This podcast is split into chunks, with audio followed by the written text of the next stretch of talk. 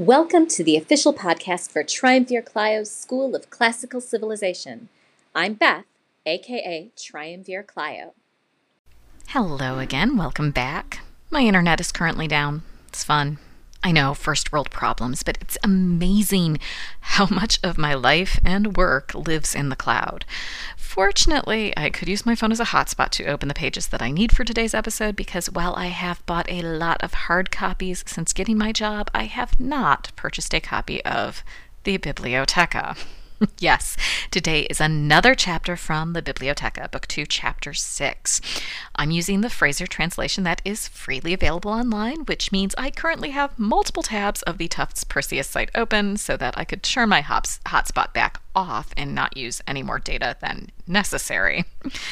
Our last two chapters were about Heracles, and we are not done with Greece's favorite hero yet. Heracles has finished his labors. Having atoned for the murders of his wife and children, he's ready to get married again. Now, rumor has it that one Eurytus has offered up the hand of his daughter to the man who can beat him and his sons in an archery match. No problem. Heracles, of course, wins.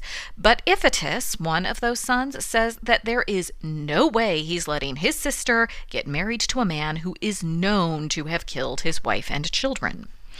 Not too long after that, Autolycus steals some cattle, but Eurytus blames Heracles. Iphitus, though, isn't so sure and goes to Heracles to ask his help in tracking down the lost cattle. They set off, but then, in another fit of madness, Heracles throws Iphitus from the walls of Tiryns. Now he has another murder to be purified of, so Heracles heads off to Neleus, but Neleus is friends with Eurytus and refuses to help. So Heracles goes to Deiphobus, who does purify him. But Heracles is still afflicted with a disease that is only described as dire, so he goes to Delphi to ask the oracle what he can do to get rid of it. The priestess says that he's fated to plunder the temple in Delphi so that he can set up his own oracle, which isn't particularly helpful, but does tell Heracles that what he should do next is steal the tripod from the temple. Apollo tries to stop him. Zeus, in pure father mode, throws a thunderbolt between his sons to make them stop fighting. And Heracles finally receives an oracle about how he can get rid of his dire disease. This time he's to be sold into servitude for three years, and he also needs to pay compensation to Eurytus.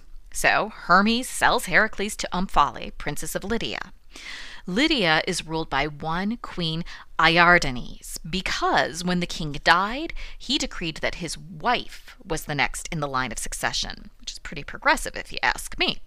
Anyway, Eurytus refuses to accept the compensation, but Heracles serves Omphale faithfully, killing some people and just capturing others, like you do. He also finds the body of Icarus and gives him a proper burial. As thanks, Daedalus makes a statue of Heracles. Now, one night, Heracles mistakes that statue for a living being and throws a stone at it. Daedalus must have been one hell of a sculptor. It's said that it is during this time that Jason and the Argonauts go on their voyage, that the Caledonian boar is hunted, and that Theseus kills even more people than Heracles, but that's a story for another day. As promised, Heracles is rid of his dire disease once the three years are up, and he sails off to Troy with 18 ships. Each ship holds 50 men, so carry the four, 900. He sails to Troy with 900 men. He leaves Oicles to guard the ships while he and the rest go to attack the city. Laomedon, however, leads his army to the ships and kills Oicles. But Heracles and his Greeks besiege the city.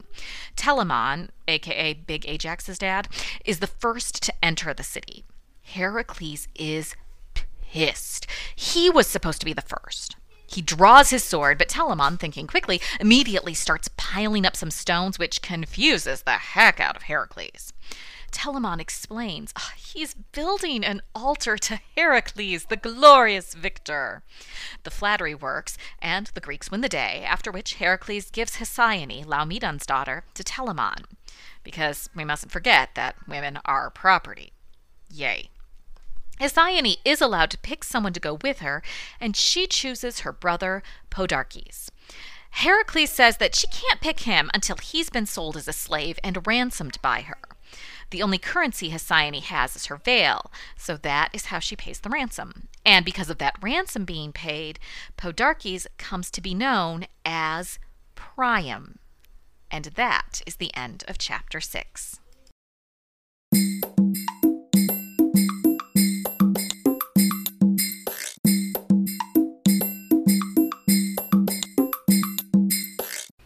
Heracles does a lot of killing.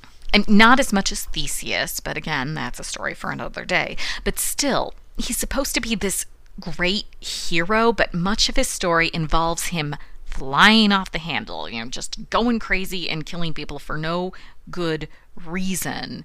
Not that there's ever really a good reason, but I digress there are a couple of things that stand out to me in this chapter that have nothing to do with Heracles killing people. First is Lydia, the country or kingdom or queendom if you're Lucille Van Pelt, right? I did play Lucy once. Uh, there seems to have been a peaceful transition of power from the dead king to the widowed queen. And there really isn't much said about this other than that passing reference in the Bibliotheca but I it does make me curious to see what other sources, assuming there even are any, have to say about Omphale and Iardanes, particularly particularly Iardanes. I'm curious what her story is, um, and and whether any of her story has survived the millennia. But then there's also that last little story about how Priam gets his name.